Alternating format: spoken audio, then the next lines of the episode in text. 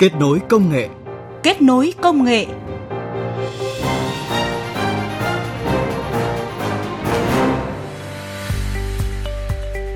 Các biên tập viên Lê Thu và Tạ Lan xin chào quý thính giả. Chúng ta đang gặp nhau trong chương trình Kết nối công nghệ. Thưa quý vị, với tốc độ tăng trưởng nhanh và bền vững, doanh nghiệp khoa học công nghệ được ví như những hạt giống đỏ trong đội ngũ doanh nghiệp Việt Nam.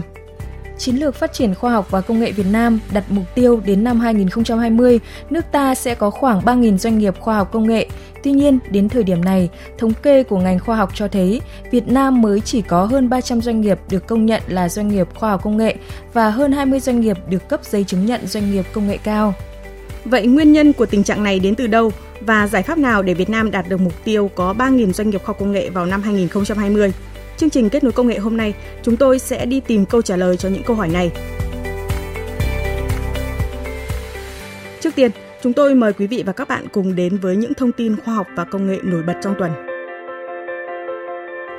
Đáng chú ý trong tuần qua là hội nghị thượng đỉnh Mỹ Triều diễn ra tại Hà Nội trong 2 ngày 27 và 28 tháng 2. Để đảm bảo hệ thống thông tin liên lạc phục vụ hội nghị, các nhà mạng lớn của Việt Nam như Viettel, Vinaphone, Mobilephone đều đã triển khai các giải pháp và trang thiết bị hiện đại nhất. Theo đó, Viettel đã triển khai các hệ thống đảm bảo khả năng dự phòng mức cao nhất gấp 3 lần so với việc cung cấp dịch vụ thông thường. Tập đoàn Bưu chính Viễn thông Việt Nam VNPT đã tăng cường các trạm phát sóng di động 3G, 4G, Wi-Fi công cộng nhằm đảm bảo thông tin liên lạc. Ngoài việc cung cấp các dịch vụ viễn thông, VNPT là đơn vị chính thức đảm nhận dịch vụ thu phát tín hiệu truyền hình quốc tế, đáp ứng toàn bộ nhu cầu truyền dẫn tín hiệu của tất cả các hãng thông tấn báo chí quốc tế phục vụ đưa tin về sự kiện. Mobile Phone đã lắp đặt mới thêm nhiều trạm 4G phục vụ sự kiện. Ra gói cước được thiết kế dành riêng cho khách hàng quốc tế, đặc biệt là đội ngũ phóng viên quốc tế đưa tin về sự kiện. Bộ Thông tin và Truyền thông vừa ra quyết định xử phạt 3 nhà mạng Viettel, Vinaphone, Mobilephone về vi phạm quản lý thuê bao di động trả trước với mức xử phạt hơn 300 triệu đồng. Cụ thể, Thanh tra Bộ Thông tin và Truyền thông đã ký quyết định xử phạt vi phạm hành chính đối với tập đoàn Viettel hơn 100 triệu đồng vì hành vi chấp nhận thông tin thuê bao do điểm cung cấp dịch vụ viễn thông không được ủy quyền, chấp nhận thông tin thuê bao từ hơn 29.800 cộng tác viên là các nhà cá nhân bên ngoài để làm điểm cung cấp dịch vụ viễn thông lưu động. Cùng với việc xử phạt Viettel, Thanh tra Bộ Thông tin và Truyền thông cũng đưa ra quyết định xử phạt đối với Vinaphone và Mobilephone về hành vi vi phạm về quản lý thông tin thuê bao di động trả trước với mức phạt cho mỗi nhà mạng là 100 triệu đồng. Bộ Khoa học và Công nghệ vừa công bố danh sách đề cử xét tặng giải thưởng tại Quang Biểu năm 2019. Các hồ sơ tham gia giải thưởng năm nay thuộc tất cả các ngành trong lĩnh vực khoa học tự nhiên và kỹ thuật, trong đó có 11 hồ sơ do các tổ chức khoa học và công nghệ cá nhân đề cử và 34 hồ sơ tự ứng cử. Giải thưởng Tạ Quang Biểu năm 2019 của Bộ Khoa học và Công nghệ được khởi động từ tháng 11 năm 2018. Hội đồng giải thưởng sẽ họp đánh giá hồ sơ trong tháng 4 tới. Lễ trao giải thưởng dự kiến sẽ được tổ chức vào dịp kỷ niệm 60 năm Ngày Khoa học và Công nghệ Việt Nam. Tại Hội nghị di động thế giới với chủ đề kết nối thông minh vừa diễn ra tại Tây Ban Nha, Tập đoàn Công nghiệp Viễn thông Quân đội Viettel đã giới thiệu 4 nhóm giải pháp kết nối thông minh bao gồm nhóm giải pháp về nhà mạng thông minh, nhóm giải pháp về đô thị thông minh, nhóm giải pháp về an ninh mạng và nhóm giải pháp về thiết bị đầu cuối thông minh. Bên cạnh việc giới thiệu các sản phẩm thể hiện tầm nhìn về chuyển dịch số, tại Hội nghị di động thế giới, Viettel cũng đặt mục tiêu tìm kiếm đối tác để cùng nghiên cứu, sản xuất và triển khai 5G ở Việt Nam. Các nhà khoa học của Đại học Casa, Mỹ vừa công bố chế tạo thành công thiết bị phát hiện bệnh ung thư chỉ qua một giọt máu, rút ngắn được các quy trình chuẩn đoán bệnh phức tạp hiện nay. Nhóm nghiên cứu cho biết đã sử dụng kỹ thuật nano 3D để chế tạo thiết bị cấu trúc xương cá với các lỗ siêu nhỏ, Nhóm nghiên cứu cũng đã thử nghiệm thiết kế này với các mẫu lâm sàng từ các bệnh nhân ung thư buồng trứng và phát hiện ra rằng con chip có thể phát hiện sự hiện diện của ung thư trong một lượng nhỏ huyết tương. Bên cạnh việc cho kết quả nhanh chóng, con chip này cũng dễ chế tạo và chi phí tạo ra nó khá rẻ. Điều này cho phép việc thử nghiệm ở quy mô rộng hơn và ít tốn kém hơn với nhiều đối tượng bệnh nhân khác nhau. Nhóm nghiên cứu đến từ trường Đại học RMIT, Melbourne, Úc sau nhiều năm thử nghiệm đã công bố khả năng áp dụng phương pháp điện phân kim loại để biến CO2 thành những hạt carbon ngay trong nhiệt độ phòng. Cụ thể, khí CO2 sẽ được đưa vào một cốc thí nghiệm chứa dung dịch điện phân. Các nhà khoa học cho thêm vào bình điện phân mỗi loại hỗn hợp kim loại lỏng đóng vai trò như một chất xúc tác đặc biệt. Khi dòng điện đi qua hỗn hợp, CO2 sẽ biến thành những mẩu rắn như một phần trong quá trình điện phân. Nghiên cứu mới này được xem là chìa khóa mở ra hướng mới trong việc giải quyết những vấn đề về môi trường như hiệu ứng khí nhà kính và biến đổi khí hậu.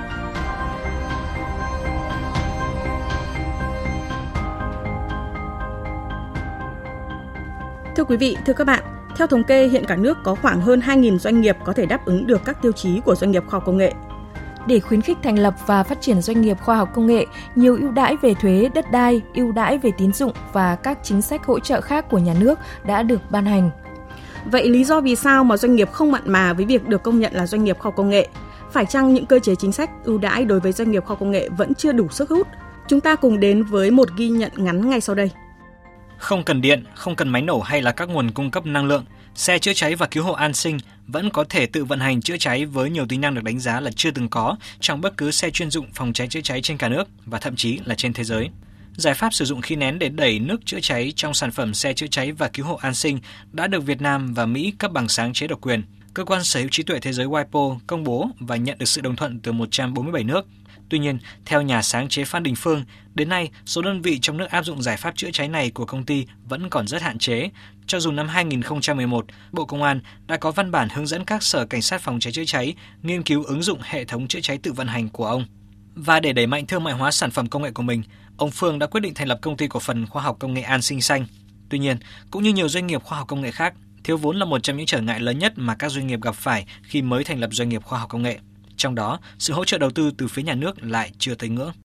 Chúng tôi hy vọng rằng là Bộ Khoa học Công nghệ là cái bộ mà rất là tâm huyết trong cái vụ này thì chọn ra những cái giải pháp nào thật tốt và thậm chí đón đầu thế giới và thậm chí nó đi ngược lại thế giới thì những cái đấy mới độc đáo. Thế thì sau khi có những cái giải pháp đột phá rồi, nhà nước rót tiền vào thì sẽ phát triển rất nhanh và sau đó thì lại có một cái nguồn từ đó để mà nuôi lại bộ, nuôi lại cả cái quỹ này rất tốt. Còn tại công ty cổ phần nông nghiệp Tiến Nông, một trong những doanh nghiệp đầu tiên của tỉnh Thanh Hóa được công nhận là khoa học công nghệ. Theo ông Cao Văn Hàng, giám đốc Trung tâm Nghiên cứu và Phát triển khoa học công nghệ, công ty cổ phần nông nghiệp Tiến Nông, nguồn vốn đầu tư bao gồm cả từ phía nhà nước lẫn xã hội có thể không thiếu, nhưng vấn đề là doanh nghiệp tiếp cận nguồn vốn ưu đãi ấy như thế nào và cách thức tiếp cận ra sao khi mà có quá nhiều khâu trung gian cản trở. Ông Cao Văn Hàng cho biết, mặc dù doanh nghiệp khoa học công nghệ nhận được nhiều ưu đãi và hỗ trợ từ phía nhà nước, nhưng những ưu đãi hỗ trợ này đến được với doanh nghiệp thì phải trải qua rất nhiều thủ tục phức tạp. Như chúng tôi chẳng hạn đang ở điểm xuất phát thấp do nhiều lý do. Một trong cái đó là chúng ta đứng trên một cái nguồn vốn là tự có trong bản thân mình. Thứ hai nữa là cái hỗ trợ của nhà nước còn rất phức tạp, rất khó khăn trong việc cái nguồn vốn đến được ưu đãi để mà doanh nghiệp tạo ra một sản phẩm khả dĩ là có thể tốt nhất mà mà mà bền vững. Một đến hai phòng làm việc với diện tích vài ba chục mét vuông với những hạ tầng thiết yếu như là bàn ghế, tủ máy in, đây là cơ sở hạ tầng, trang thiết bị mà các doanh nghiệp được ươm tạo tại Trung tâm ươm tạo doanh nghiệp công nghệ cao Hòa Lạc thuộc khu công nghệ cao Hòa Lạc nhận được. Trong khi đó, như ông Hoàng Quốc Việt, giám đốc công ty trách nhiệm hữu hạn giải pháp phần mềm chuyên nghiệp Việt, một trong những doanh nghiệp được ươm tạo cho biết, nhu cầu của các doanh nghiệp, nhất là doanh nghiệp khoa học công nghệ mới thành lập lại lớn hơn thế rất nhiều các cái doanh nghiệp công nghệ cao thì có rất nhiều khó khăn. Thứ nhất đó là cơ sở hạ tầng để mà phát triển. Cái thứ hai đó là về các cái định hướng marketing cũng như là các cái định hướng kinh doanh. Tại vì là từ khi mà cái ý tưởng phát triển khoa học đến mà ra được các cái sản phẩm thương mại thực sự hiệu quả thì đó là một cái bài toán tôi nghĩ là hầu hết các doanh nghiệp trẻ vấp phải.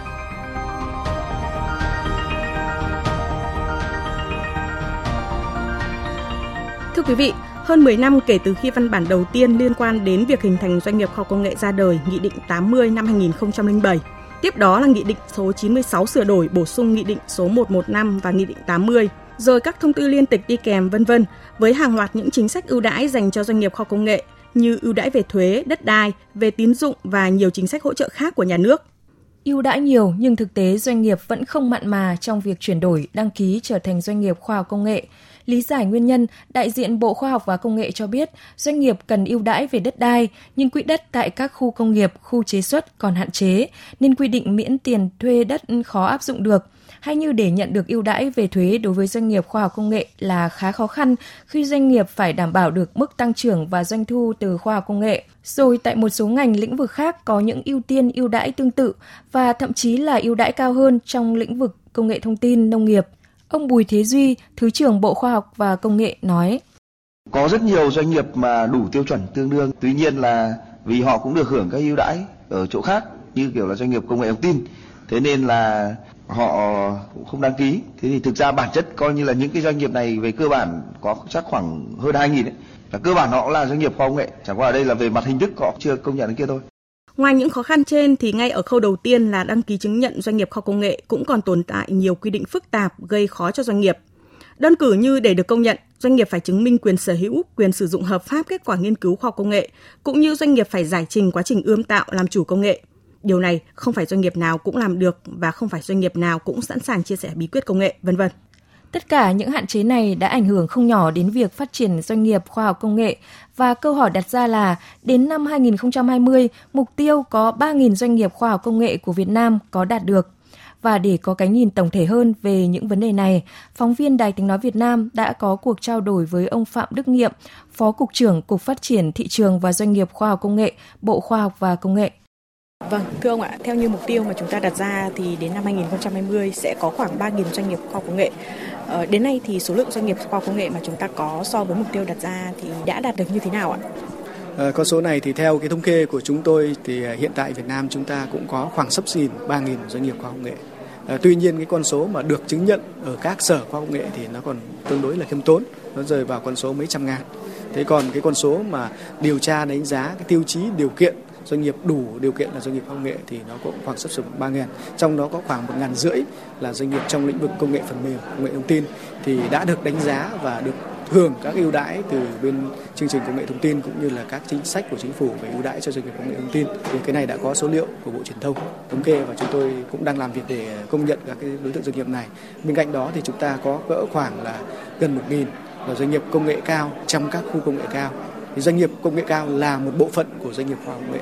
Ngoài ra thì chúng ta có các doanh nghiệp công nghệ mà đang nằm giải rác ở các lĩnh vực, các địa phương, các bộ ngành. Thì con số mà thống kê qua cái dữ liệu mà chúng tôi đã điều tra, thu thập và xây dựng hệ thống cơ sở dữ liệu thì con số nó tiếp cận cỡ khoảng 3.000 như vậy là về mặt mục tiêu quốc gia là chúng ta có thể đạt được. Ờ, tuy nhiên là về mặt thủ tục hành chính thì chúng ta chưa làm tròn được cái việc là chứng nhận cho họ là doanh nghiệp khoa học công nghệ. À, như ông vừa nói thì việc chậm chuyển đổi theo ông có nguyên nhân đến từ đâu ạ? À, rõ ràng là chúng ta cũng phải nhìn thấy rõ một thực trạng là cái quá trình mà chuyển đổi từ doanh nghiệp trở thành doanh nghiệp công nghệ đang còn chậm so với cái kỳ vọng của nhà nước của chúng ta. À, nó có nhiều nguyên nhân trong đó thì có hai cái nguyên nhân cơ bản. Một là xuất phát từ cái nhận thức của doanh nghiệp. Trong thời gian vừa qua thì cái số lượng doanh nghiệp quan tâm đến đổi mới công nghệ cũng như là tập trung đầu tư cho cái việc là cải tiến các quy trình sản xuất, đổi mới công nghệ để nâng cao năng cạnh tranh là cũng chưa nhiều. Mà chủ yếu doanh nghiệp Việt Nam là doanh nghiệp thương mại là chính. Và chính vì thế nên là cái nhận thức của các doanh nghiệp đối với công nghệ nó cũng chưa thật sự là cao. Cái vấn đề thứ hai là các cái chương trình của chúng ta triển khai nó cũng còn có những cái yếu tố hạn chế nhất định và vì cái cơ chế tài chính chúng ta cho cái hoạt động hỗ trợ giải ngân nó còn có nhiều hạn chế. Và chính lý do đó thì là trong thời gian vừa qua thì Bộ Công nghệ cũng đã nỗ lực để mà xây dựng và trình Quốc hội ban hành luật khoa công nghệ 2003 cũng như là các nghị định để hướng dẫn luật và các cái cơ chế về từ đầu tư tài chính cho đến là cơ chế về việc quản lý các nhiệm vụ công nghệ cũng đã được thay đổi theo hướng là tiếp cận thị trường và tạo thông thoáng hơn cho doanh nghiệp. Tuy nhiên là trong cái quá trình mà đổi mới và điều chỉnh như vậy vẫn còn có những thách thức mà chúng ta vẫn phải tiếp tục, đặc biệt là các cái thách thức từ các cái rào cản nhận thức cả từ góc độ doanh nghiệp lẫn là góc độ của cơ quan quản lý, đặc biệt là quản lý tài chính cần phải có sự thay đổi làm sao để mà tạo cái hành lang thông thoáng để doanh nghiệp tiếp cận được các cái nguồn hỗ trợ chính thức cũng như là các hỗ trợ phi chính thức như là các hỗ trợ về thuế, hỗ trợ ưu đãi về đất đai, hỗ trợ ưu đãi về đào tạo để làm sao là doanh nghiệp người ta hào hứng hơn khi mà tham gia vào các chương trình công nghệ và người ta thật sự thấy rằng là có con đường mà đổi mới công nghệ là con đường duy nhất để tạo cái năng lực cạnh tranh cho doanh nghiệp cũng như là cho quốc gia trên thực tế thì chúng ta cũng đã có nhiều những cái ưu đãi dành cho doanh nghiệp khoa học công nghệ ờ, nhưng ở nhiều địa phương thì các doanh nghiệp cho biết là họ không nhận được những cái ưu đãi đó ờ, ông có thể chia sẻ gì về điều này ạ? Đấy là một thực trạng ngành khoa học công nghệ cũng như là các cái văn bản chính sách ờ, đã được Quốc hội đã được chính phủ ban hành. Ờ, tuy nhiên là các chính sách đó là chính sách về khoa công nghệ. Nhưng mà cái tính đồng bộ giữa chính sách khoa học nghệ với lại các chính sách khác của các bộ ngành thì nó còn vào quá trình để điều chỉnh. Để mà các cái tư tưởng mới trong luật công nghệ đi vào đời sống được thì một trong yếu tố quan trọng đó là phải đồng bộ với các chính sách về đầu tư, chính sách về thuế, chính sách về trong luật doanh nghiệp quản lý doanh nghiệp cũng như là các chính sách về tài nguyên đất đai khác. Ờ, thì các cái tư tưởng đó mới được triển khai thực tiễn. Bởi vì chúng ta là quản lý quản lý theo ngành. Chính vì thế nên là Ờ, luật khoa học công nghệ ra đời là một cái bước tiến rất là quan trọng nhưng mà cái đó mà triển khai thực tiễn thì đòi hỏi phải một quá trình nữa để làm sao là giữa cái luật khoa học công nghệ với các luật chuyên ngành nó được đồng bộ hóa. Thì trong thời gian vừa qua thì được Bộ Khoa học Nghệ giao, chúng tôi cũng đã trực tiếp làm việc với Tổng cục Đất đai của Bộ Tài nguyên Môi trường, làm việc với cục công sản bộ tài chính, làm việc với tổng cục thuế để làm sao là đồng bộ hóa các cái tư tưởng, văn bản chính sách đó vào trong thực tiễn của các văn bản chuyên chuyên ngành và khá nhiều các cái điểm nghẽn trong các văn bản hướng dẫn luật chuyên ngành đã được tháo gỡ trong thời gian vừa qua ví dụ như là luật thuế thu nhập doanh nghiệp, ví dụ như là nghị định 46 về thuê đất, thuê mặt nước cho doanh nghiệp khoa học nghệ thì chúng tôi cũng đã làm việc với các đơn vị và đã đạt được cái sự đồng thuận để mà điều chỉnh, để mà tạo sự đồng bộ và thông thoáng hơn về mặt chính sách cho doanh nghiệp. Vâng, xin trân trọng cảm ơn ông.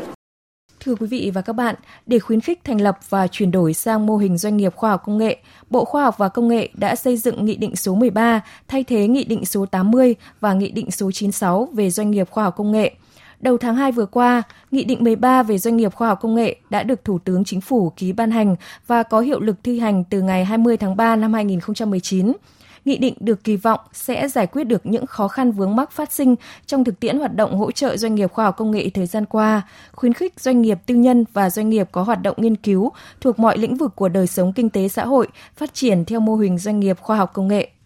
Nghị định số 13 cũng đã thể chế hóa được định hướng của Quốc hội và Chính phủ, coi doanh nghiệp là trung tâm của hệ thống đổi mới sáng tạo quốc gia với hàng loạt các giải pháp quan trọng như đơn giản hóa thủ tục hành chính trong đăng ký công nhận doanh nghiệp khoa công nghệ, chuyển từ cơ chế tiền kiểm sang hậu kiểm trong quá trình đánh giá hồ sơ đăng ký, cụ thể hóa quy trình thủ tục tiếp cận chính sách ưu đãi, khuyến khích doanh nghiệp khởi nghiệp đổi mới sáng tạo, đăng ký công nhận doanh nghiệp khoa công nghệ. Ở góc độ doanh nghiệp, ông Lưu Hải Minh, Chủ tịch Hội đồng Quản trị Công ty Cổ phần Công nghệ mới Nhật Hải, một trong những doanh nghiệp vừa được chứng nhận là doanh nghiệp khoa công nghệ cho rằng, các cơ chế chính sách về doanh nghiệp khoa công nghệ cần phải đi vào thực chất hơn nữa.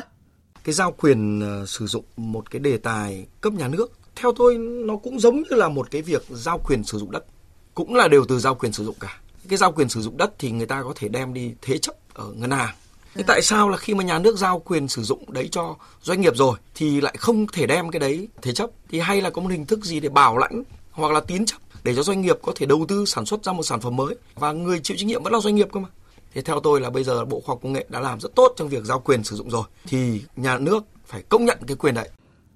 Bên cạnh đó, ngay khi các doanh nghiệp khoa công nghệ mới bắt đầu thành lập, đi vào hoạt động, rất cần sự hỗ trợ của nhà nước thông qua các phương thức khác nhau.